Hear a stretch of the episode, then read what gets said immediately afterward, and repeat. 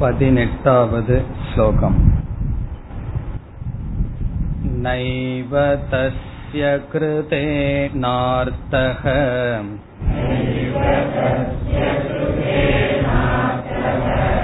नाकृते नेह कश्चन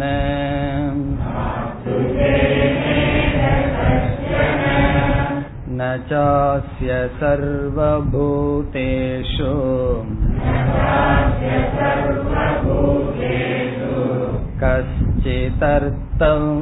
कश्चिदर्थव्यपाश्रयः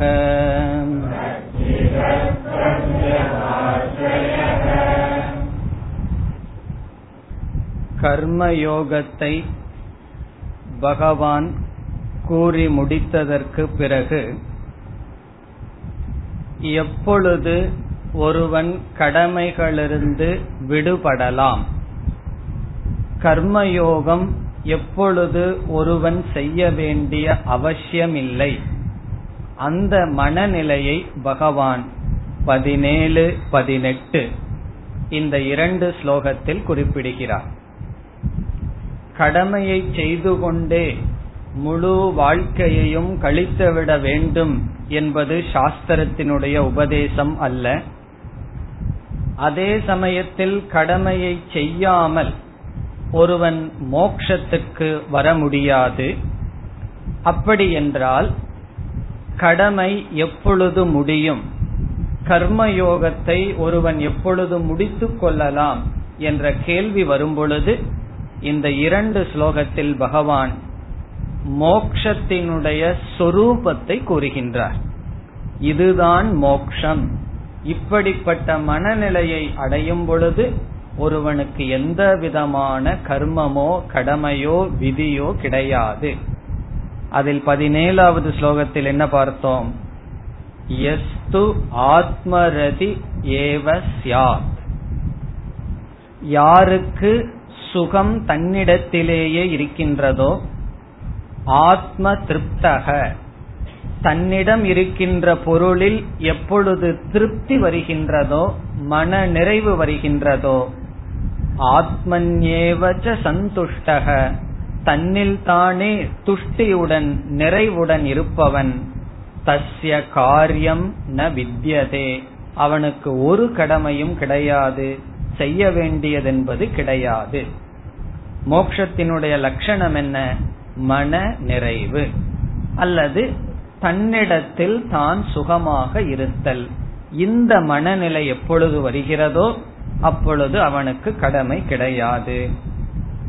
இனி பதினெட்டாவது ஸ்லோகத்தில் நைவ தஸ்ய கிருதேன அர்த்தக இப்படிப்பட்டவனுக்கு செயலினால் ஒரு பிரயோஜனம் கிடையாது. கிருதேன என்றால் கர்மனா. ஒரு செயலினால் அர்த்தக பிரயோஜனம். வாழ்க்கையில் அடையக்கூடிய ஒரு பலன் நைவ அவனுக்கு கிடையாது. இதை செய்து அதனால் ஒரு பலன் வரும் என்பது அவனுக்கு கிடையாது. அப்படி என்றால் செய்யாமல் இருப்பதனால் ஒரு பலன் வரலாம் அல்லவா? பல சமயத்தில் நாம் என்ன எதிர்பார்ப்போம்? இதை செய்ய விரும்பவில்லை இதை செய்ய விரும்பவில்லை என்று செயலின்மை நம்முடைய சாத்தியமாக இருக்கும் சில செயல்கள் சில பொறுப்புகளை நாம் நீக்க விரும்புகின்றோம். அப்படி என்றால் செய்யாமல் இருப்பதனால் அவனுக்கு பலன் எதுவாவது இருக்குமா என்றால் அதையும் பகவான் நீக்குகிறார். அகிருதேன இக ந கஷ்டன அர்த்தக. அவனுக்கு ஒன்றை செய்யாமல் இருப்பதனாலும் ஒரு பலனும் கிடையாது. அவன் என்னதான் செய்வான்? ஒன்றை செய்வதனால் ஒரு பலன் அவனுக்கு கிடையாது. ஒன்றை செய்யாமல் இருப்பதனாலும் அவனுக்கு ஒரு நஷ்டமோ லாபமோ கிடையாது என்றால் அவன் பிராரப்தத்தினுடைய நிலையில் விட்டுவிட்டு அவன் திருப்தியாக இருப்பான். பிறகு இரண்டாவது வரியில் கூறினார் சர்வபூதேஷு. எல்லா ஜீவராசிகளிடம் கஷ்டித் அர்த்த வியபாசிரயக ஏதாவது ஒரு பிரயோஜனத்துக்காக சார்ந்திருத்தல் என்பது அஸ்ய ந அவனுக்கு கிடையாது. இந்த இடத்தில் சர்வபூதேஷுங்கிற இடத்தில் தேவர்களை சார்ந்தோ அல்லது மனிதர்களை சார்ந்தோ ஈஸ்வரனை சார்ந்தோ எதையும் அவன் சார்ந்தில்லை.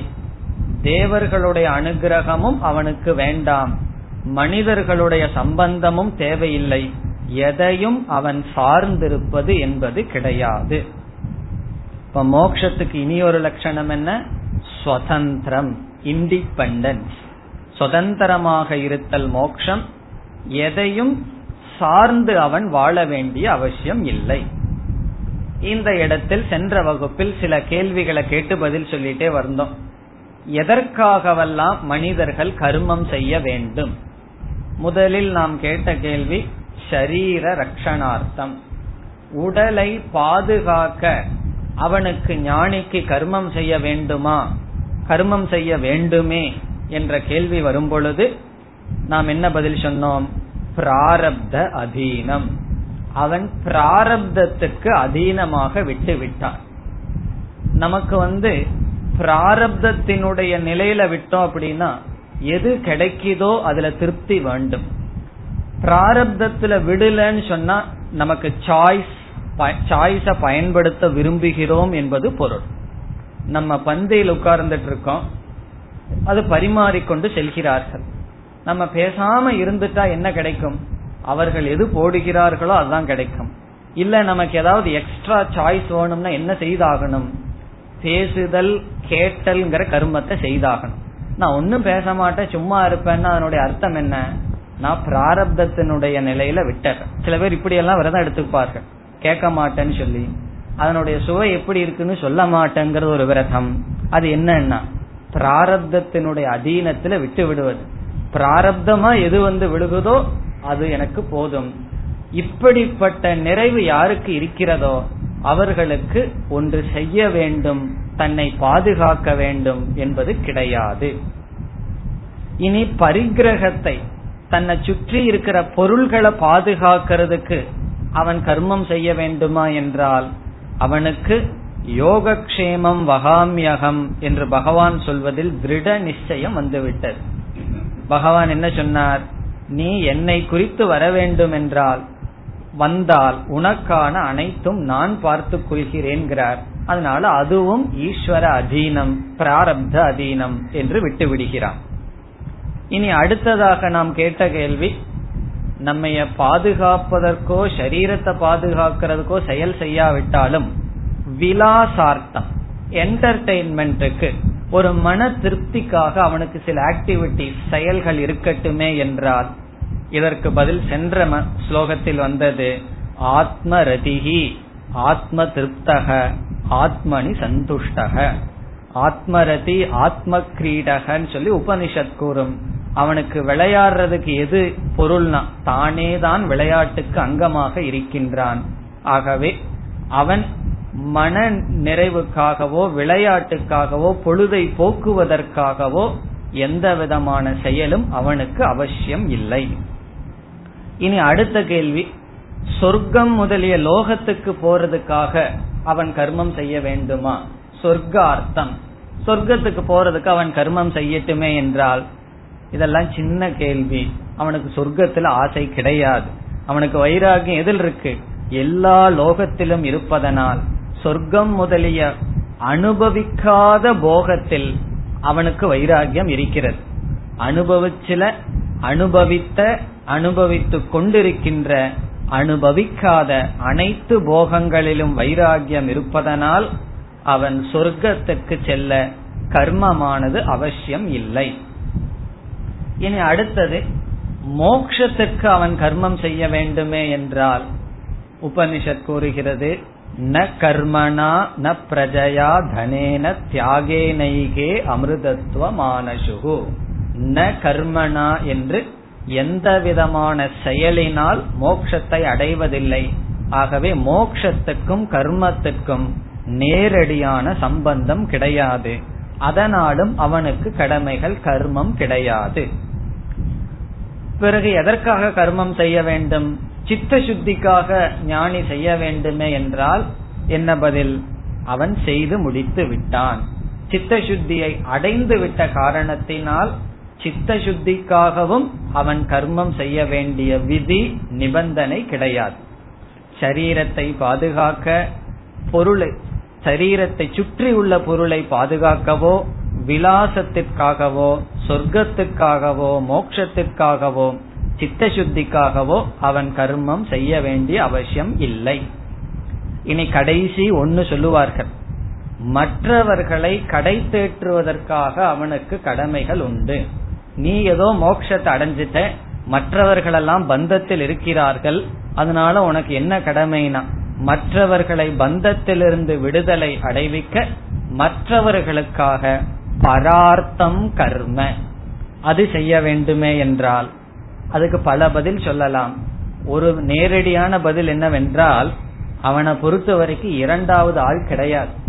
நான் வந்து பந்தத்திலிருந்து விடுபட்டுட்டேன் மற்றவங்க எல்லாம் பந்தப்படுத்து பந்தத்தில் இருக்கிறார்களேன்னு துயரப்பட்டு கொண்டிருந்தால் அவன் பந்தத்தில் இருக்கான்னு அர்த்தம். என்னைக்கு இவன் நினைக்கிறான் எனக்கு பந்தம் இல்லைன்னு சொல்லி அப்பொழுது அவனுக்கு ரெண்டாவது ஆள் கிடையாது. துவைத அபாவாத். அவனுக்கு வேற வேறொரு ஆள் இல்லாததுனால அவன் மற்றவர்களுக்காக செய்ய வேண்டிய விதி இல்லை அவசியம் இல்லை. இப்ப மற்றவர்கள்ங்கிறது எது வரைக்கும் வரும்? இரண்டாவது ஒருவன் இருக்கிறான்ங்கிற புத்தி இருக்கிற வரைக்கும் தான் மற்றவர்கள் இந்த ஞானம் வந்து என்ன செய்து அத்வைதத்தை நிலைநாட்டி சென்று விடுகிறது. ஆகவே மற்றவர்களுக்காகவும் கிடையாது. சில பேர் இதை சொல்லி விடுவார்கள் நீ எல்லாம் செஞ்சுட்டு போக கூடாது மற்றவர்களுக்காக செய்யணும் மற்றவர்களுக்காக செய்ய வேண்டும் என்று. இவனை பொறுத்தவரை மற்றவர்கள் கிடையாது. அதை குறித்து அடுத்ததுக்கு பிறகு வருகின்ற ஸ்லோகத்தில் பார்க்க இருக்கின்றோம். இவ்விதம் ஞானிக்கு அல்லது ஞான நிஷ்டை அடைந்தவனுக்கு செய்ய வேண்டியது எதுவும் கிடையாது. ஒரு ஸ்லோகத்தில் சொல்லப்படுகிறது ஞானாமிருதேன திருப்தசிய ஞானம் என்ற அமிர்தத்தினால் திருப்தி அடைந்தவனுக்கு. ஞானாமிருதேன திருப்தசிய கிருதகிருத்திய யோகினக. கிருதகிருத்தியம்னா செய்ய வேண்டியதை செய்து முடித்தவன். கிருதகிருத்திய யோகினக நைவ அஸ்தி கிஞ்சித் கர்த்தவியம். இதை செய்ய வேண்டும் என்பது கிடையவே கிடையாது. அஸ்தி சேத். அவனுக்கு ஏதாவது செய்ய வேண்டும் என்றால் நஜ தத்துவவிது. அவன் தத்துவத்தை அறிந்தவன் அல்ல. எனக்கு ஒன்றும் செய்ய வேண்டியதில்லை. எனக்கு செய்ய வேண்டியது இருக்கிறது என்றால் அவன் அடைய வேண்டியதை அடையவில்லை. இவ்விதத்தில் இந்த இரண்டு ஸ்லோகங்களும் ஞானியினுடைய மனநிலையை பகவான் விளக்கினார்.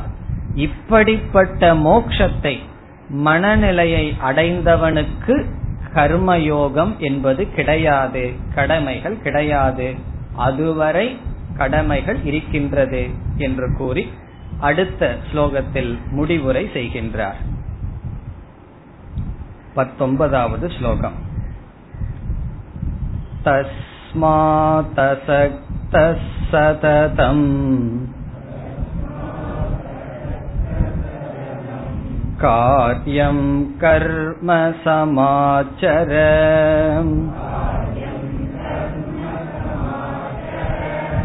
असक्तो ह्याचरन् कर्म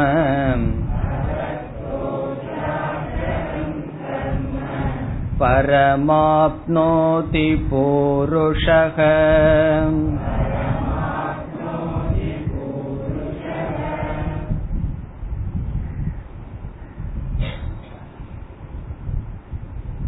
சென்ற ஸ்லோகத்தில் இப்படிப்பட்ட மனநிலையை அடைந்தவனுக்கு கர்மயோகம் கிடையாது என்று சொல்லி இந்த ஸ்லோகத்தில் பகவான் எப்படி முடிவுரை செய்கிறார். ஆகவே அர்ஜுனா நீ கடமையை செய். இதனுடைய அர்த்தம் என்ன? ஒருவர் சொல்றார் நான் வந்து அறிவாளிகளை எல்லாம் வச்சு ஒரு மீட்டிங் நடத்துறேன். ஆகவே நீ வராத. அப்படின்னு சொன்னா அதனுடைய அர்த்தம் என்ன? அறிவாளிகளை அறிவுடையவர்களை வச்சு நான் சில டிஸ்கஷன் பண்ண போறேன். அதனால நீ வராத. அது போல பகவான் சொல்றார். இப்படிப்பட்ட மனநிலையை உடையவர்களுக்கு கடமை கிடையாது ஒன்றும் கிடையாதுன்னு சொல்லிட்டு ஆகவே அர்ஜுனா நீ ஒழுங்காக கடமையை செய். இதிலிருந்து என்ன அர்த்தம்? உனக்கு இப்படிப்பட்ட மனநிலை இல்லை. அப்படி இருந்திருந்தால் இந்த நேரத்தில் அவன் அழுது கொண்டு இருந்திருக்க மாட்டான். அதைத்தான் பகவான் சொல்லி முடிவுரை செய்கிறார். தஸ்மாத். தஸ்மாத் என்றால் ஆகவே. தேர்ஃபோர் ஆகவேன்னு சொன்னா என்ன அர்த்தம்? ஆகவேங்கிற சொல்லுக்கு பொருள் எப்பொழுது இங்கு சொல்லப்பட்ட கடைசி இரண்டு ஸ்லோகத்தில் சொல்லப்பட்ட மனநிலை அடையப்படுகிறதோ அப்பொழுதுதான் கடமையை விட வேண்டும் ஆகவே. இதற்கு முன் சொல்லப்பட்ட மோக்ஷத்தை அடைந்தவன்தான் கடமையை விட முடியும். அப்படி அடையவில்லை என்றால் கடமையை விடக்கூடாது. தேர்போர் ஆகவே என்ன செய்யணும்? காரியம் கர்ம சமாச்சர. கர்ம சமாச்சர. சமாச்சரன நன்கு செய்வாயாக. எதை? கர்ம கடமைகளை. கர்மத்தை நன்கு செய். கர்மத்தை செய்யினா எதை செஞ்சாலும் கர்மம் தானே. யுத்த களத்திலிருந்து ஓடி போறதும் கர்மம் தானே. நல்லா செய்யினா நல்லா ஓடி போலாமே. காரியம் கர்ம. காரியம்ங்கிற ஒரு அஜெக்டிவ் கொடுக்கிறாரு. செய்ய வேண்டியதை செய். செய்ய வேண்டிய கர்மத்தை நன்கு செய். செயலை நன்கு செய்யன்னு சொன்னா எதை செய்தாலும் நன்கு செய்வது தானே. செய்ய வேண்டியதை நன்கு செய்ய வேண்டும். தஸ்மாத் ஆகவே பிறகு எப்படிப்பட்டவனாக நீ செய்ய வேண்டும்? அசக்தக. தஸ்மாத் ஆகவே அசக்தக சன் அசக்தக என்றால் பற்று அற்றவனாக. தி என்றால் பற்று அட்டாச்மெண்ட் அசக்தக என்றால் பற்றில்லாதவனாக சததம் எப்பொழுதும். காரியம் கர்ம செய்ய வேண்டிய கடமைகளை சமாச்சர நன்கு செய்வாயாக. ஆச்சரனாவே செய் சம் என்றால் ஒழுங்காக செய்வாயாக. இங்க மூன்று விதமான அஜெக்டிவ் கொடுக்கிறார் கர்மத்துக்கு. முதலில் அசக்தக பற்று இல்லாதவனாக கடமையை செய்ய வேண்டும். எதில் பற்று இல்லாதவனாக? கர்மத்தினுடைய கடமையினுடைய பலனில். நம்ம கடமையை செய்யறோம் அது சரியாக மற்றவர்கள் எடுத்துக்கொள்கிறார்களா இல்லையாங்கிறத பார்க்காமல் பற்று இல்லாமல் பலனில் பற்று வைக்காமல் கடமையை செய். பிறகு காரியம் கர்ம இரண்டாவதாக. செய்ய வேண்டியதை செய். செய்ய வேண்டியதை பற்றற்றவனாக செய்ய வேண்டும். அதுவும் எப்படி செய்யணுமா?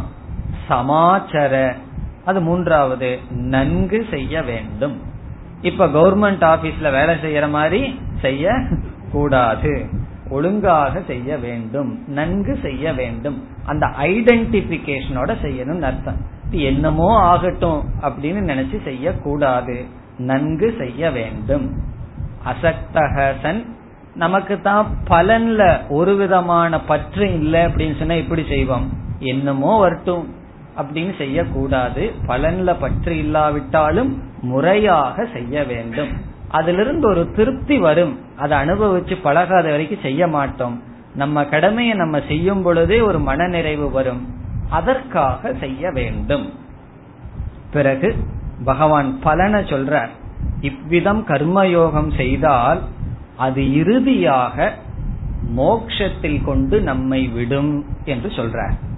இரண்டாவது வரி அசக்தகி என்றால் பற்று இல்லாதவனாக ஆச்சரன் செய்து கொண்டிருப்பவன். எதை? கர்ம. ஆச்சரன்னா செய்து கொண்டு இருப்பவன். அசக்தக பற்று இல்லாதவனாக கடமையை செய்து கொண்டு இருப்பவன் அவன் யார்? கடைசி சொல் பூருஷக. பூருஷக என்றாலும் புருஷக என்றாலும் ஒரே பொருள். புருஷக என்றால் கர்மயோகி அந்த மனிதன். சில சமயம் புருஷகன இறைவனை குறிக்கும் பிரம்மத்தை குறிக்கும் இங்க வந்து அந்த கர்மயோகியை குறிக்கிறது. புருஷக அந்த புருஷன். புருஷன்னா மனிதன். கர்மயோகம் செய்பவன். அவன் எப்படிப்பட்டவன்? பற்றற்றவனாக கடமையை செய்து கொண்டிருப்பவன் என்ன பலனை அடைகிறான்? பரம் ஆப்னோதி. பரம்னா மோக்ஷம். ஆப்னோதி அடைகிறான். பரத்தை அடைகிறான். இஸ் ஈக்வல் டு மோக்ஷத்தை அடைகிறான். பற்று அற்று கடமையை ஒழுங்காக செய்து கொண்டிருப்பவன் பரத்தை அடைகின்றான். மோக்ஷம்னு சொன்ன உடனே நம்ம என்ன நினைப்போம்? சீக்கிரம் அவர் வந்து இந்த உடலை விட்டுட்டு எங்காவது போயிருவாரோ? அது மோக்ஷமா என்றால் இதற்கு முன்னாடி ரெண்டு ஸ்லோகங்கள் ஞாபகம் இருக்கணும். அப்படிப்பட்ட மனநிலையை அடைவான் தன்னிடத்திலேயே திருப்தி. பிறகு எதையும் சார்ந்தில்லாத நிலை. இப்படிப்பட்ட நிலையை அவன் அடைகின்றான். மோக்ஷத்தினுடைய லட்சணம் அல்லது மோக்ஷம்னா என்ன? என்ற சந்தேகம் எப்ப வந்தாலும் உடனே இதற்கு முன் இருந்த ரெண்டு ஸ்லோகம் பதினேழு பதினெட்டு அதை நம்ம ஞாபகம் வைத்து கொள்ள வேண்டும். இந்த மனப்பாட பகுதின்னு சொல்லுவாங்க தெரியுமா ஸ்கூல்ல எல்லாம்? அப்படி மூன்றாவது அத்தியாயத்துல மனப்பாட பகுதி கடை இதுக்கு முன்னாடி பார்த்த ரெண்டு ஸ்லோகங்கள். பதினேழும் பதினெட்டும். இது வந்து மனநிலையை குறிக்கிறது மோக்ஷத்தை குறிக்கின்றது. இப்படிப்பட்ட மனநிலையை மோக்ஷத்தை ஆப்னோதி அடைவாய். எப்பொழுது? இந்த கர்மத்தினுடைய பலன் கர்ம யோகத்தினுடைய பலனினால். மற்றவங்கெல்லாம் என்ன சொல்லுவார்கள்? நீ எல்லாம் நேர்மையா இருந்து கர்மயோகம் பண்ணா ஒன்னும் உன்னால அடைய முடியாது. நீ இன்னும் அதே குடிசை அதே வாடகை வீடு அல்ல அதே பிளாட்ல தான் இருப்பேன். இப்ப பாரு நான் எவ்வளவு பெரிய வீட்டுல நல்லா சந்தோஷமா இருக்குன்னு மற்றவர்கள் சொல்லுவார்கள். ஆனா அவர்கள் வீடு பெருசா இருக்கும் மனசு சின்னதா இருக்கும் அதுல துக்கம் இருக்கும். ஏசி ரூம்குள்ளேயும் துக்கமா இருக்கலாம் அல்லவா? அல்லது நம்ம வந்து சிலம்பில் உட்கார்ந்துட்டு சந்தோஷமா இருக்க முடியும் அல்லவா? பகவான் சொல்றார் கர்ம யோகம் பண்ணாம கர்மம் பண்ணா அவனுக்கு செங்கல் சிமெண்ட் எல்லாம் உள்ள வீட்டை கொடுக்கறேன். இவன் கர்ம யோகம் பண்ணா அவனுக்குள் வீடு பேரு அத பகவான் நமக்கு கொடுப்பார். மோக்ஷத்தை கொடுப்பார். இது யாருக்கும் தெரியாததுனால அதை யாரும் சொல்ல மாட்டார்கள். கர்மயோகத்தினுடைய பலன் என்னன்னா நம்ம எல்லாத்தையும் இழந்துருவோம் நம்மை அடைவோம். கர்ம யோகம் இல்லாததனுடைய பலன் என்னன்னா எல்லாத்தையும் அடையலாம் நம்மை இழந்து விடலாம். நம்ம என்ன? நம்ம மனசையே நம்ம இழந்து விடுவோம். இப்ப எது வேணும்? அதான் நம்ம சூஸ் பண்ணணும். பகவான் சொல்றார் பரம் ஆப்னோதி. கர்மயோகத்தினுடைய பலன் மோக்ஷம். இனி அடுத்த ஸ்லோகம் कर्मणैव हि संसिद्धिम्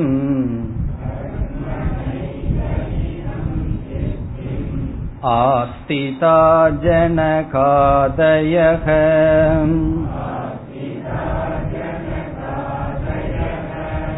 लोकसङ्ग्रहमेवापि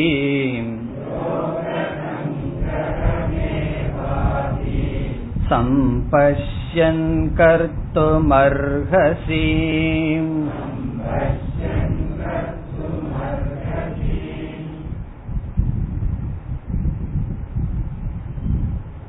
இந்த ஸ்லோகத்தில் கர்மயோகம் செய்ய வேண்டும் என்ற விஷயத்தில் ஒரு உதாரணமும் வேறு ஒரு காரணத்தையும் பகவான் கொடுக்கின்றார் கர்மயோக ஆச்சரண விஷயே.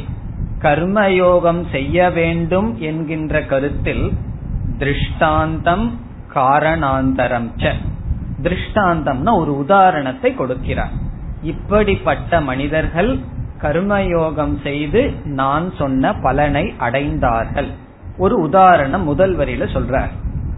பிறகு இரண்டாவது வரியில் கர்மயோகம் ஏன் செய்ய வேண்டும் என்பதற்கு இனி ஒரு காரணம் பகவான் கொடுக்கிறார். கர்மயோகம் ஏன் செய்ய வேண்டும்னு காரணத்தை சொல்லிட்டார். சித்த சுத்திக்காக பிறகு அது முழுமையாக மோட்சத்துல கொண்டு விடும் என்ற காரணம் சொல்லி ஆகவே கர்மயோகம் பண்ணணும்னு சொன்னார். இரண்டாவது வரியில வேறொரு காரணத்தை சொல்லி இந்த காரணத்துக்காகவும் கர்மயோகம் நீ செய்ய வேண்டும். இந்த ஸ்லோகத்தினுடைய சாரம் என்ன? முதல் வரியில் கர்மயோக வாழ்க்கையை மேற்கொள்ள வேண்டும் என்பதற்கு திருஷ்டாந்தம். உதாரணம் இரண்டாவது வரியில் இந்த காரணத்தினாலும் நீ கடமையை செய்ய வேண்டும். இனி முதல் வரிக்கு வருவோம். நாம் எதை ஒன்று சொன்னாலும் அதற்கு உதாரணம் சொல்லியாக வேண்டும். பகவான் என்ன சொன்னார்? கர்மயோகம் செய் கர்மயோகத்தினால சித்த சுத்தியை அடைவாய் மன தூய்மையை அடைந்தால் அதனுடைய பலன் உனக்கு ஞானத்திற்கு தகுதி. அந்த ஞானத்தினால் மோக்ஷத்தை அடைவாய். மோக்ஷத்தினுடைய சொரூபம் திருப்தி என்றெல்லாம் சொன்னார். அர்ஜுனன் கேட்கலாம் இப்படியெல்லாம் நீங்க சொன்னபடி வாழ்ந்து மோக்ஷத்தை அடைஞ்சவங்க யாராவது இருக்காங்களா? எனக்கு அதாவது உதாரணமா ரெண்டு மூணு பேர்த்த சொல்லுங்களேன் என்று அர்ஜுனன் கேட்கலாம் அல்லவா? ஒன்றை சொன்னால் அதற்கு உதாரணம் சொல்ல வேண்டும். அப்படி யாராவது இருந்தார்களா? அப்படி இருந்தால் தானே நானும் அதுபடி செய்ய முடியும் அல்லது நம்பிக்கை வரும் என்று அர்ஜுனன் கேட்டால் இங்கு பகவான் உதாரணம் சொல்கின்றார். யார திருஷ்டாந்தமா சொல்றார்? ஜனகரை உதாரணமாக எடுத்துக்கொண்டு சொல்கின்றார். ஜனகர் முதலியவர்கள் நான் வகுத்து கொடுத்த வேதத்தின் மூலம் வகுத்து கொடுத்த கர்மயோகப்படி வாழ்ந்து அவர்கள் சித்தியை அடைந்தார்கள். சித்தி என்றால் மோட்சத்தை அடைந்தார்கள் என்பது உதாரணம். முதல் வரியில் கர்மணா ஏவகி கர்மணா ஏவ என்றால் கடமையை செய்தவர்களாகவே. கடமையில் இருந்து கொண்டு இருப்பவர்களாகவே. சம்சித்தின். சம்சித்தி என்ற பொருள் என்ற சொல்லுக்கு ரெண்டு அர்த்தத்தை பார்க்க போறோம். முதல் அர்த்தம் மோக்ஷம். சம்சித்தி என்றால் மோக்ஷக. சம்சித்திம் என்றால் மோக்ஷத்தை. ஆஸ்திதாகா அடைந்தார்கள். கர்மயோகத்தை செய்வதன் செய்து கொண்டு இருந்த காரணத்தினால் கர்மயோகத்தில் இருந்தவர்களாகவே சம்சித்தியை அடைந்தார்கள். மோக்ஷத்தை அடைந்தார்கள். யார்? ஜனகாதயக. ஜனக ஆதி. ஜனகர் முதலியவர்கள். ஜனகர் என்ற மகாராஜா ஆதி பதத்தினால முதலியவர்கள். ஜனகர் மட்டுமல்ல பல கஷத்திரியர்கள். அர்ஜுனனுக்கு வந்து யாக்ஞவல்கியன்னு சொல்லக்கூடாதே. அவனுக்கு வந்து ஒரு ராஜாவை தானே சொல்லணும். அவன் ஒரு ராஜா கஷத்திரியன். ஆகவே ஜனகர் முதலிய கஷத்திரியர்கள் அவர்களுடைய கடமையை செய்தே மோட்சத்தை அடைந்தார்கள். அந்த ஆதி பதத்துக்கு வேறு சில அரசர்கள் பேசப்படும். அஸ்வபதி என்ற ஒரு அரசர் கைகையினுடைய அப்பா. அவரும் ஒரு ஞானியாக பேசப்படும். ஜனகர் தான் நமக்கு பிரசித்தம். அஸ்வபதி பகீரதக முதலிய கஷத்திரியர்கள் ஞானத்தை அடைந்து கொண்டு அவர்கள் ராஜாவாகவே இருந்தார்கள். அவர்களை எல்லாம் தான் ராஜ ரிஷின்னு சொல்றது. அவர்கள் ராஜாவாகவும் ரிஷிகளாகவும் இருந்தார்கள். மோட்சத்தை அடைந்தார்கள். ஜனகர் முதலிய முதலியவர்கள் கர்மத்தினாலேயே மோட்சத்தை அடைந்தார்கள். இந்த வாக்கியத்தை கவனமாக நாம் புரிந்து கொள்ள வேண்டும். நேரடியா பார்த்தா எப்படி தெரிகிறதுனா கர்மத்தினாலேயே மோட்சத்தை அடைந்தார்கள் என்று நமக்கு தெரிகிறது. இப்ப ஞானம் எல்லாம் அவர்கள் அடையல என்பது போல் தெரியும். இதனுடைய பொருள் அப்படி அல்ல. இங்கு கர்மனா என்பது கிரகஸ்த ஆசிரமத்தில் இருந்து கொண்டு என்பது பொருள். செயலினால் என்றால் எப்பொழுதெல்லாம் கர்மன்னு சொல்றமோ அப்பொழுதெல்லாம் என்ன பொருள் சாஸ்திரத்துல? கிரகஸ்த ஆசிரமம் இல்லறத்தில் இருந்து கொண்டு கடமைகளுக்குள் இருந்து கொண்டு அவர்கள் நான்காவது ஆசிரமத்தை சந்நியாச ஆசிரமத்தை எடுத்து கொள்ளாமல் அப்படித்தான் சங்கரர் எழுதுறார் சந்நியாசத்தை எடுத்துக்கொள்ளாமல் அவர்கள் இல்லறத்தில் இருந்து கொண்டே இல்லறம்னா என்ன? அவர்கள் எங்கு இருந்தார்களோ இரண்டாவது ஆசிரமத்தில் இருந்து கொண்டே மோக்ஷத்தை அடைந்தார்கள். இதில் சங்கரர் ரெண்டு விகல்பத்தை எடுத்துக்கிறார். முதலில் ஜனகரை வந்து ஞானி என்று பொருள் எடுத்துக் கொள்கிறார். ஜனகர ஞானி என்று பொருள் எடுத்துக்கொண்டால் அவர் கர்மனா ஏவ சம்சித்தி என்றால் அவர் முதலில் கர்ம யோகத்தை செய்தார் தர்மப்படி வாழ்ந்தார். பிறகு சித்த சுத்தி அடைந்தார். அவர் ராஜாவாக இருக்கும் பொழுதே சாஸ்திரத்தை பயின்றார் ஞானத்தை அடைந்தார். பிறகு கர்மனா ஏவ அவர் அதே வாழ்க்கையை தொடர்ந்து வாழ்ந்தார் மோக்ஷத்தை அடைந்தார் என்று பொருள். பிறகு இனி ஒரு விகல்பத்தை எடுத்துக் கொள்கிறார். ஒரு கால் ஜனகர் ஞானி இல்லை என்றால் சங்கரருக்கு எவ்வளவு தைரியம் இருக்கு? ஜனகர் ஞானி இல்லை என்றால். அப்படி எடுத்துக்கிறார். நமக்கு தெரியாது. இனி ஒருத்தருடைய மனசு நமக்கு தெரியாதல்லவா? ஆகவே எடுத்துக்கிறார் ஒரு கால் ஜனகர் ஞானி இல்லை என்றால் அவர் கர்மத்தினால் தான் சம்சித்தி என்றால் சித்த சுத்தி சித்த சுத்தியை அடைந்தார். அவரை ஞானின்னு எடுத்துட்டோம்னா அவர் கர்மத்தினாலேயே சித்த சுத்தியை அடைஞ்சு மோட்சத்தை அடைஞ்சார். அதனுடைய பொருள் இல்லறத்தில் இருந்து கொண்டே அவர் மோட்சத்தை அடைந்தார். அவரை ஞானின்னு எடுத்துக்க முடியவில்லை என்றால் அவர் கர்மத்தில் இருந்து கொண்டே சித்த சுத்தியை அடைந்தார். அப்ப சம்சித்திங்கிறதுக்கு இரண்டாவது பொருள் மன தூய்மை. என்ன தெரியுமோ? வியாசர் வந்து தன்னுடைய மகன் சுகதேவரை அனுப்புறார். ஜனகர்கிட்ட போய் படிச்சுட்டு வான்னு சொல்லி. இப்ப போய் தன்னுடைய மகனை நீ சாஸ்திரம் எல்லாம் படிச்சுட்டு வான்னு அனுப்பும் பொழுது அவர் வந்து ஞானியா இல்லைன்னா எப்படி அனுப்ப முடியும்? அதுவும் இல்லாமல் சாஸ்திரத்தில் ஜனகர பிரசித்தமாக ஞானி என்று அழைத்து வருகிறோம் அல்லது பிரசித்தி இருக்கின்றது. இவ்விதத்தில் இங்கு மோக்ஷம் என்பது மிகவும் சரியான பொருள். அவர் கர்மயோகத்தில் இருந்து கொண்டே மோட்சத்தை அடைந்தார். அதுக்கெல்லாம் சில பல கதைகள் எல்லாம் இருக்கும். உங்களுக்கு எல்லாம் தெரிஞ்சிருக்கும். எஸ்யமே நாஸ்தி சர்வத்திர எஸ்யமே சாஸ்தி கிஞ்சன மிதிலாயாம் பிரதீப்தாயாம் நமே தஹ்யதி கஷ்டன அப்படின்னு ஜனகர் சொன்னார். அவருக்கு எப்படிப்பட்ட அறிவு இருந்துதான் பெரிய ராஜ்யம் தனக்கு இருக்கு. அதுல அவருக்கு இருந்த அறிவு எஸ்யமே சாஸ்தி சர்வத்திர. எனக்கு எல்லாமே இருக்கு. அப்படி ஒரு அறிவு அவருக்கு இருந்துதான் இந்த அனைத்தும் என்னுடையதுதான். அதே சமயத்துல எஸ்யமே நாஸ்தி கிஞ்சன எனக்கு ஒண்ணுமே கிடையாது. இருந்தா எனக்கு அனைத்தும் என்னுடையதுதான். இல்லை என்றால் எனக்கு ஒன்றுமே இல்லை.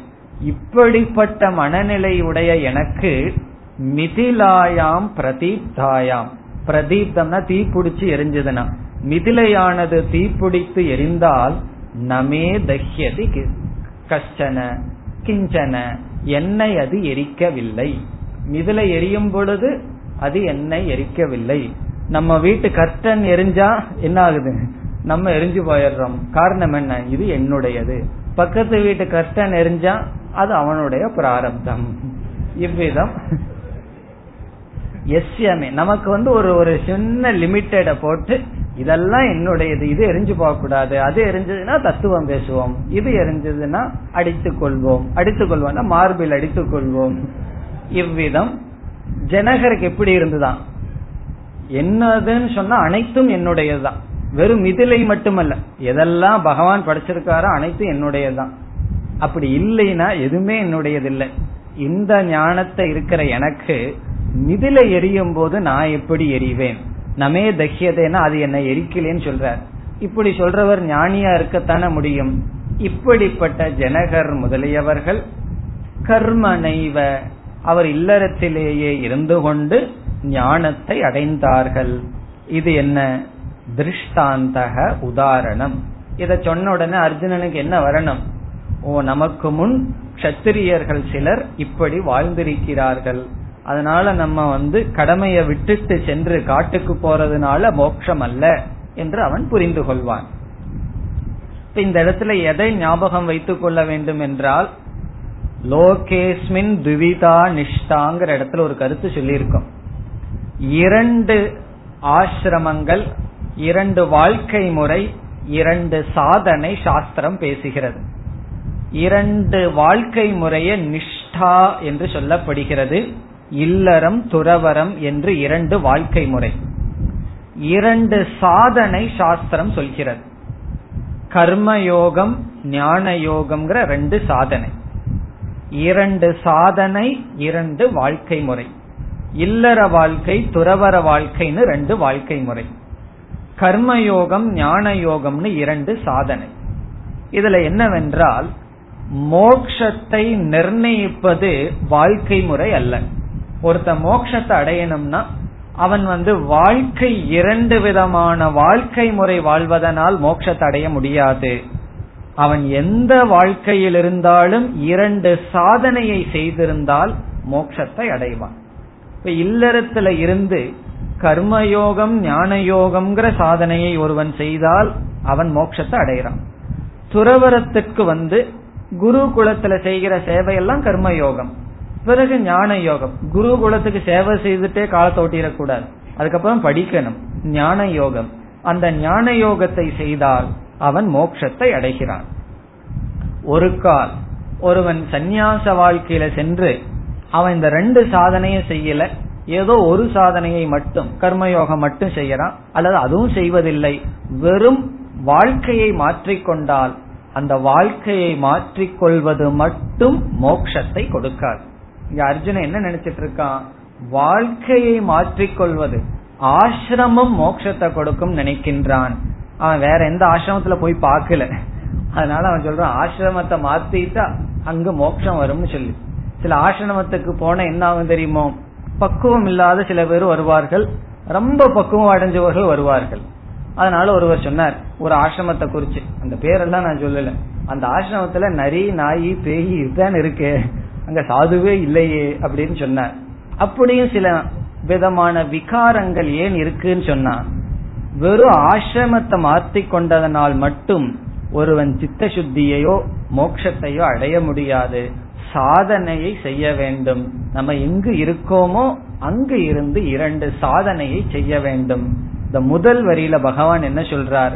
ஜனகர் முதலியவர்கள் இரண்டு சாதனையை செய்து ஒரே ஆசிரமத்தில் இல்லறத்தில் இருந்து கொண்டு இரண்டு சாதனையை செய்து மோட்சத்தை அடைந்தார்கள். அதற்கு உதாரணம் சொல்றார்.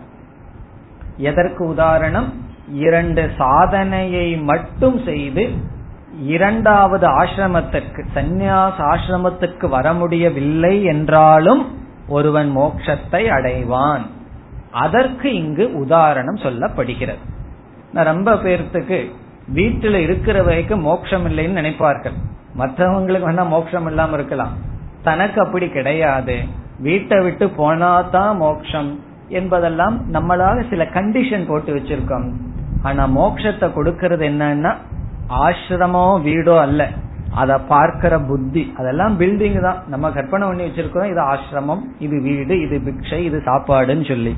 இதெல்லாம் நம்முடைய அறிவு நம்முடைய புத்தி இந்த புத்தி உலகத்தை எப்படி பார்க்கின்றதோ அது மோக்ஷத்தை நிர்ணயிக்கும். அந்த புத்தி வரணும்னு சொன்னா சித்த சுத்தி வரணும். தர்மப்படி வாழ்ந்திருக்க வேண்டும். பிறகு சாஸ்திரம் படித்திருக்க வேண்டும். குரு குரு குலத்தில் அல்லது குருவிடமிருந்து சாஸ்திரத்தை கொஞ்ச நாள் கேட்டிருக்கணும். அப்பொழுதுதான் சிந்தனையில் மாற்றம் மோட்சமானது அடையப்படும். அதற்கு முதல் வரியில் உதாரணம் பகவான் கூறினார். இப்ப திருஷ்டாந்தம் என்ன? இரண்டு சாதனையை ஒரே ஆசிரமத்தில் செய்த ஜனகர் அஸ்வபதி பகீரதக முதலிய ரிஷிகள் ராஜாவாகவும் இருந்தவர்கள் சம்சித்தி மோக்ஷத்தை அடைந்தார்கள். இனி இரண்டாவது வரிக்கு வரலாம். இரண்டாவது வரியை நம்ம என்ன சொன்னோம்? கர்மயோகம் அர்ஜுனன் செய்ய வேண்டும். அதற்கு வேறொரு காரணத்தை சொல்ற இப்ப முதல் வரியினுடைய டாபிக் வேற இரண்டாவது வரியில பேசுற கருத்து வேற. இரண்டாவது வரியில பகவான் வந்து கர்மயோகம் நீ செய்ய வேண்டும் என்பதற்கு அடிஷனல் இனி ஒரு காரணத்தை சொல்றார். என்ன காரணம்? அதை வருவதற்கு முன் யார் கர்மயோகம் செய்ய வேண்டும்? என்ற கேள்வி வருகிறது. கர்மயோகம் யார் செய்ய வேண்டும் என்றால் யாருக்கு சித்த சுத்தி இல்லையோ அவர்கள் கர்மயோகம் செய்ய வேண்டும். அப்படி பார்த்தா யாரு செய்யணும்? எல்லாமே செய்ய வேண்டும் தான் சித்த சுத்தின்னு சொன்ன என்ன? ராகத்வேஷம். யாருக்கு ராகத்வேஷம் இருக்கோ ராகத்வேஷம் இல்லாத மனநிலையை அடைவதற்கு விருப்பு வெறுப்பிலிருந்து விடுதலை அடைய கர்மயோகம் செய்ய வேண்டும். ராகத்வேஷத்தோடு இருப்பவன் அவன் ஞானியா அஜானியா என்றால் அஜானி அறியாம். அஜானின்னு சொன்னா ஆத்ம ஞானம் இல்லாதவன். இப்ப என்ன சொல்லலாம்? அஜானி அசுத்த சித்தக கர்மயோகம் செய்ய வேண்டும். கர்மயோகம் செய்யறதுக்கு ரெண்டு குவாலிபிகேஷன் வேணும். ஒன்னு அஜானம் ஆத்மாவை பத்தி தெரிஞ்சிருக்க கூடாது. தெரியாது. தெரிஞ்சிருக்க கூடாதுன்னா தெரிய முடியாது. இப்ப அஜானம் அஜானம்னா ஆத்ம அஜானம் இனி ஒன்னு சித்த அசுத்தி. ராகத்வேஷம் எல்லாம் கொஞ்சம் இருக்கணும். அதனால எனக்குள்ள ராகத்வேஷம் இருக்குன்னா இருக்கட்டும் தப்பு கிடையாது. அதை ரொம்ப நாள் வச்சு காப்பாத்திட்டு இருக்க கூடாது அவ்வளவுதான். அது இருக்கலாம். அது இருப்பது தவறு கிடையாது. இப்ப ராகத்வேஷத்துடன் கூடியவன் மன தூய்மை அற்றவன் ஞானம் இல்லாதவன் கர்மயோகம் செய்ய வேண்டும். என்பது நியதி. ஆனா யார் செய்வார்கள் என்றால் இந்த ரெண்டு என்னிடத்துல இருக்குன்னு யாரு கண்டுபிடிச்சிருக்காங்களோ அவர்கள் தான் செய்வார்கள். இதுல என்ன விசேஷம்? சில பேர் அஜானியா இருப்பார்கள் அசுத்த சித்தத்தோடு இருப்பார்கள் ஆனா அவர்கள் என்ன நினைச்சிருப்பார்கள்?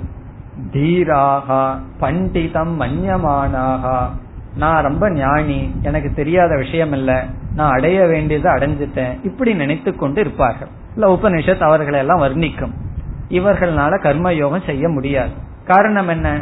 தன்னை வந்து ஞானின்னு நினைச்சிட்டு தான் அடைய வேண்டியதை அடைஞ்சிட்டேன்னு நினைக்கிறவன் எப்படி கர்மயோகம் செய்ய முடியும்? ஆகவே அஜானியாக மன தூய்மை அற்றவனாக இருப்பவன் எனக்கு இந்த இரண்டு தோஷம் இருக்குன்னு கண்டுபிடிக்கணும். நம்ம வந்து ஏதோ டிஸ்கவரிய பத்தி சொல்லுவோம். கொலம்பஸ் வந்து கடல் எத்தனையோ நாள் கஷ்டப்பட்டு ஒரு நாட்டை கண்டுபிடிச்சாரு சொல்றோம். அது ஒரு பெரிய டிஸ்கவரி இல்லையா? அதனாலதான் கொலம்பஸ் சொன்னா இங்க இருக்கிறவங்க எல்லாத்துக்கும் தெரியுது.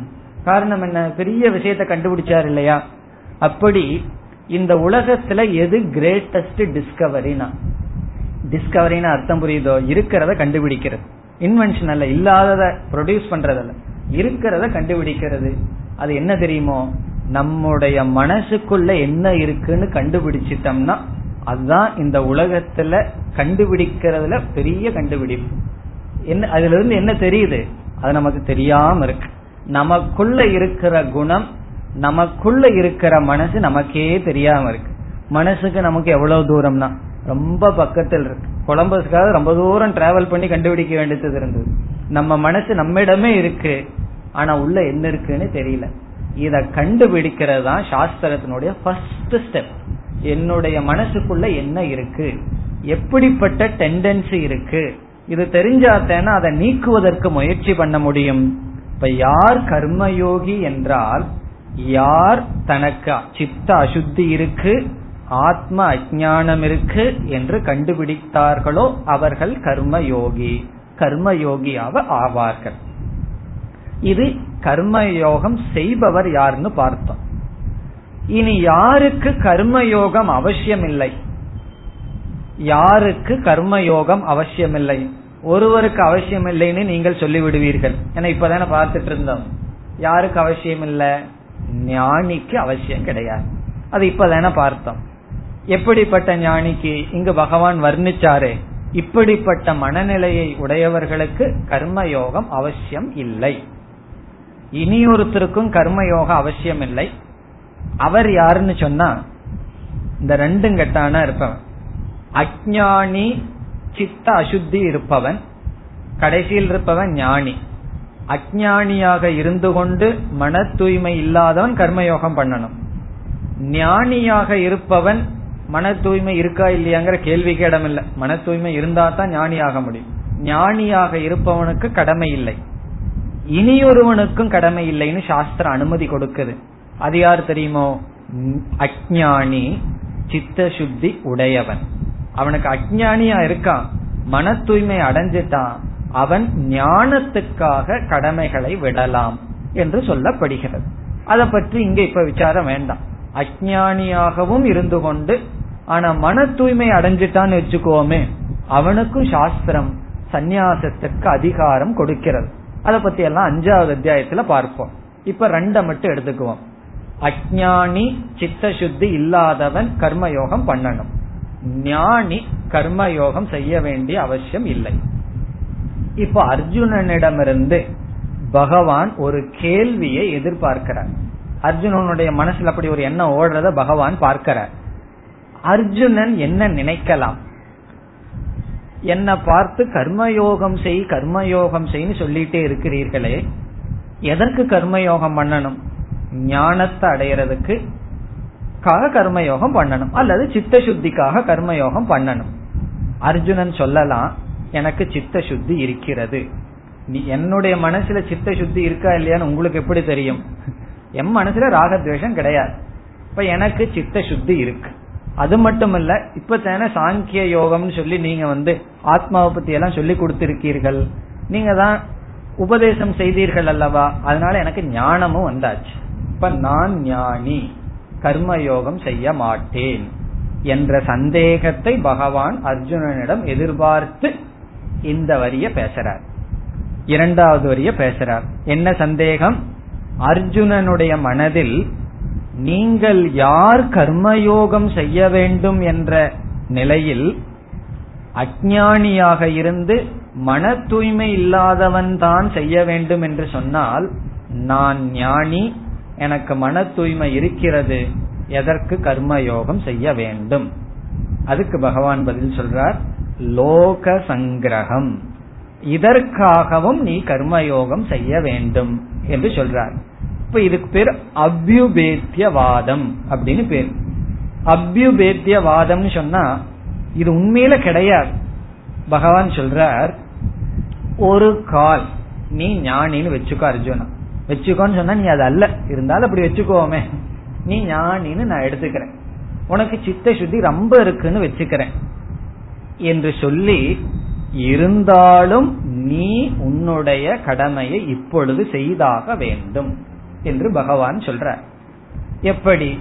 எதனுடைய அடிப்படையில் என்றால் ஜனகர மீண்டும் உதாரணமா எடுத்துக்கிறார். இந்த இடத்துலதான் சங்கரர் ஒரு வார்த்தையை பயன்படுத்துறார். பிராரப்த பலாத். பிராரப்தத்தினுடைய பலத்தினால் உன்னுடைய பிராரப்தமானது இப்படிப்பட்ட கடமையை செய்ய வேண்டும்ங்கிற இடத்துல நிறுத்தி இருக்கு கொஞ்சம் சட்டில் ஆழ்ந்த கருத்து இதுல இருக்கு. அர்ஜுனனுடைய இப்ப அர்ஜுனன் நம்ம கற்பனை பண்ணி வச்சுக்குவோம். எப்படி கற்பனை பண்ணுவோம் அவன் சம்சாரி அல்ல. அவன் ஞானி அவன் சித்த சுத்தி உடையவன். அப்படிப்பட்ட அர்ஜுனனாக எடுத்துக்கொண்டாலும் இப்ப அவன் எந்த இடத்துல இருக்கின்றான்? அவனுடைய பிராரப்தமானது ஒரு பெரிய கடமையை செய்ய வேண்டும். ஒரு பெரிய நன்மையை செய்ய வேண்டும்ங்கிற இடத்துல நிறுத்தப்பட்டு உள்ளான். இப்ப அர்ஜுனன் சொல்றான் எனக்கு ஞானம் இருக்கே சித்த சுத்தி இருக்கே இந்த கடமையை எதற்கு செய்யணும்? நான் செய்ய மாட்டேன் என்று சொல்றான்னு வச்சுக்குவோமே. இப்ப பகவான் சொல்ற உண்மைதான்ப்பா. நீ இத செய்யறதுனால ஒரு விதமான லாபமோ நஷ்டமோ உனக்கு இல்லைன்னு பகவான் ஒத்துக்குவார். பிறகு அர்ஜுனன் சொல்றான் ஆகவே நான் செய்யாம ஓடுவேன். அப்படின்னு சொன்னா பகவான் எப்படி கேட்ச் பண்ணலாம்? செய்யாததுனாலையும் உனக்கு ஒரு லாபமும் நஷ்டமும் இல்லையே. இத உன்னுடைய கடமையை செய்யறதுனால யுத்தத்தை செய்யறதுனால உனக்கு லாபமும் இல்லை நஷ்டமும் இல்லை. ஏன்னா நீ தானே ஞானியாச்சே. இத செய்யாம நான் இருக்க வேண்டும்னு நீ எதிர்பார்க்க கூடாதே. காரணம் என்ன? ந அகிருத்தேன கச்சன. ஞானியினுடைய லட்சணம் என்ன? உன்னை செய்யாததனாலையும் எனக்கு ஒரு பிரயோஜனம் கிடையாதுங்கிறது ஞானியினுடைய லட்சணம். ஆகவே நீ வந்து என்ன சொல்லணும்? என்னுடைய கடமையை செய்யாததுனாலையும் எனக்கு ஒரு பிரயோஜனமோ லாபமோ நஷ்டமோ இல்லை என்றால் நீ இப்ப எதை செய்யணும்? அப்பொழுது பகவான் சொல்றார் எது பிராரப்தமா வந்திருக்கோ அதைத்தான் செய்தாக வேண்டும். பிராரப்தம் இஸ் ஈக்வல் டு ஈஸ்வர இச்சா. எது நமக்கு பிராரப்தமா வந்திருக்கோ அது இறைவனுடைய இச்சை இறைவனுடைய இறைவன் நமக்கு வகுத்து கொடுத்தது. ஆகவே கடமையை செய்ய வேண்டும். இப்ப எந்த இடத்துல பகவான் அர்ஜுனனை பிடிக்கிறார்னு சொன்னா அவன் ஏற்கனவே நான் அஜானி எனக்கு சித்த சுத்தி இல்லைன்னு சொன்னா பேச்சே கிடையாது. நீ கர்மயோகம் பண்ற. நான் ஞானி எனக்கு மன தூய்மை இருக்குன்னு சொன்னா அடுத்த கேள்வி கேட்கிறார் நீ இந்த யுத்தத்தை இந்த கடமைய செய்யறதுனால உனக்கு ஒரு லாபம் நஷ்டம் இல்லைங்கிறது நான் ஒத்துக்கிறேன். அதே சமயத்துல இத செய்யாததுனாலையும் உனக்கு லாபமும் நஷ்டமும் கிடையாதல்லவா? அப்ப நீ என்ன செய்யணும்? ஒரு காரியத்தை செய்யறதுனாலையும் செய்யாததுனாலையும் ரெண்டு சமம்னு சொன்னா நம்ம என்னதான் செய்யணும்? எது பிராரப்தமா வந்து நிக்குதோ அதை நாம் அனுமதி கொடுக்கின்றோம். பிராரப்தத்தை ஏற்றுக்கொள்ள வேண்டும். எது பிராரப்தமா வருதோ அங்க ரெசிஸ்டன்ஸ் இல்லாம இருப்பது அந்த நிலையை எடுத்துக்கொள்ள வேண்டும். அதற்கு உதாரணம் ஜனகரும் ஜனகர் பிறகு வியாசருடைய மகன். இப்ப வியாசருடைய மகன் சுகபிரம்ம அவருக்கு வந்து ஞானம் வந்தாச்சு. அதற்கு பிறகு அவருடைய பிராரப்தம் ஒரு கடமை இல்லாத சூழ்நிலை. ஆனா ஜனகருக்கு ஞானம் வந்து விட்டது. அவருடைய பிராரப்தம் அதே கடமையில் இருக்க வேண்டியது. அப்ப அவருக்கு எல்லாம் ஒண்ணுதானே? உடனே என்ன செய்தார்? அவர் பிராரப்தத்தை அனுமதி கொடுத்து அவர் சம்சித்தி மோக்ஷத்தை கடமையை செய்து கொண்டே முக்தனாக இருந்தார். அதனுடைய அடிப்படையில் நீ உனக்கு சித்த சுத்தி இருந்து ஞானியாக இருந்தாலும் உலகத்தின் நன்மையின் பொருட்டு அல்லது பிராரப்தத்தை நீ கடைபிடிக்க வேண்டும் என்பதின் பொருட்டு உன்னுடைய பிராரப்த கடமையில் இருக்கு நீ செய்ய வேண்டும் என்று பதில் சொல்கின்றார். இப்ப லோக சங்கிரகம் என்றால் உன்னுடைய பிராரப்தம் இந்த கடமையில் வைத்திருக்கின்ற காரணத்தினால் உன்னுடைய நன்மைக்காக நீ செய்யவில்லை. லோக சங்கிரகம். லோகம்னா உலகம். சங்கிரகம்னா நன்மை. உலகத்தின் நன்மையின் பொருட்டு நீ கடமையை செய்ய வேண்டும். இப்ப லோக சங்கிரகம் என்றால் லோகேன சங்கிரகம் என்றால் நன்மை. காரயிதும். லோகேன சுவாச்சாரம் சங்கிராகயிதும். லோகேன உலக மக்களினால் ஸ்வ ஆச்சாரம். அவரவர்களுடைய ஆச்சாரத்தை எடுத்து விளக்கும் பொருட்டும் அல்லது உலக நன்மைக்காக லோக சங்கிரகம் ஏவ. உலகத்தின் நன்மைக்காகவாவது சம்பஷ்யன். அதை பார்த்தவனாக. உலக நன்மையை பார்த்து கொண்டு கர்த்தும். உன்னுடைய கடமையை செய்ய அர்ஹசி. நீ தகுதி உடையவன் அதற்கு நீ யோக்கியமானவன். அர்ஹசினா யூ டிசர்வ் யூ ஃபிட் நீ உன் உலகத்தினுடைய நன்மைக்காக கடமையை செய்ய வேண்டும். இதனுடைய பொருள் என்ன? உண்மையில் உலகத்தினுடைய நன்மைங்கிறதுல பிரச்சனை கிடையாது. அல்லது அதுல தாற்பயம் இல்லை. இதற்கு முன்னாடி தானே பார்த்தோம். ஞானத்தை அடைஞ்சதுக்கு அப்புறம் உலகம்னு ஒண்ணு கிடையாது. பிறகு என்னன்னா உன்னுடைய பிராரப்தம் உலகத்தினுடைய நன்மையாக இருக்கிறது. என்றால் உனக்கு அதை செய்தாலும் செய்யாவிட்டாலும் ஒரே நிலைன்னு சொன்னா அதை செய்யலாமே என்பது பகவானுடைய இங்கு வாதம். இவ்விதம் லோக சங்கிரகம் என்ற காரணத்தினால் இப்பொழுது நீ கர்மயோகத்தை செய்தாக வேண்டும். இந்த லோக சங்கிரகத்துக்காக கர்மயோக யாரால செய்ய முடியும்? அஜானியாக அசுத்த சித்தனாக இருப்பவனால செய்ய முடியாது. அவன் அவனுடைய சங்கிரகத்துக்காக தான் செய்தாகணும். அவனுடைய தூய்மைக்காக. அவனுக்காக ஒரு பலனும் இல்லை என்றால் மற்றவர்களினுடைய நன்மையின் பொருட்டு செய்தாக வேண்டும்.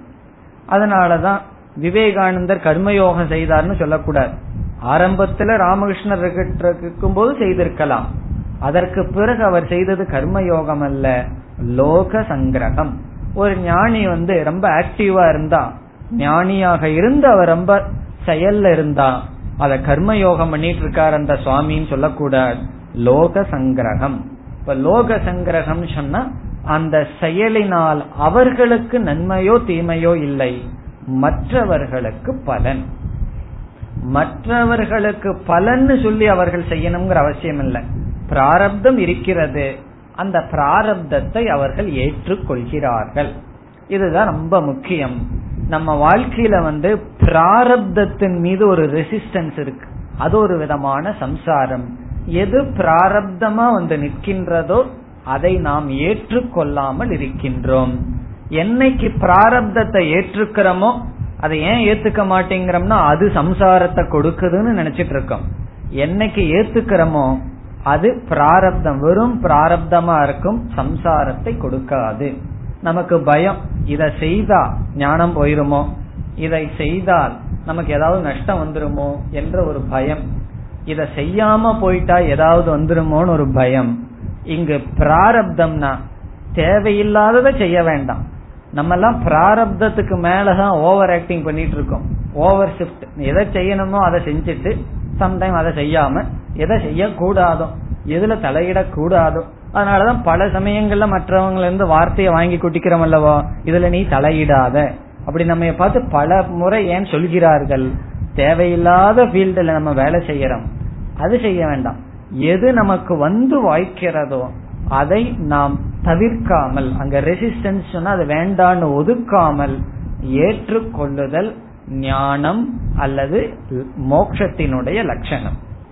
இங்கு பகவான் சொல்றார் உன்னுடைய கடமை வந்து நீ இப்பொழுது தர்மத்தை நிலைநாட்ட வேண்டும்ங்கிற சூழ்நிலையில வந்து நின்று கொண்டு இருக்கிறாய் இது ஒரு பெரிய கடமை.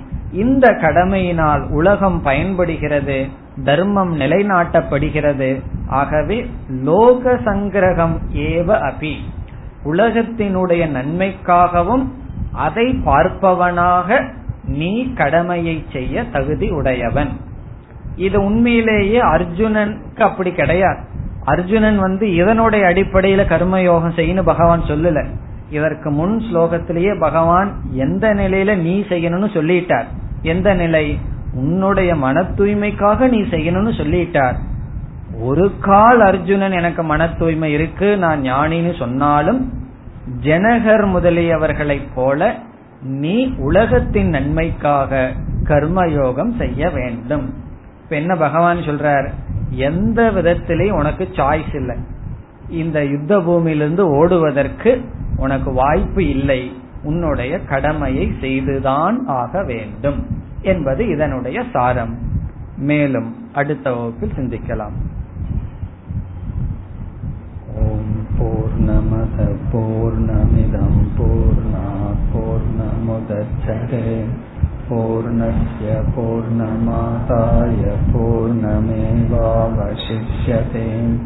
ॐ शान्ते शान्ते शान्तिः।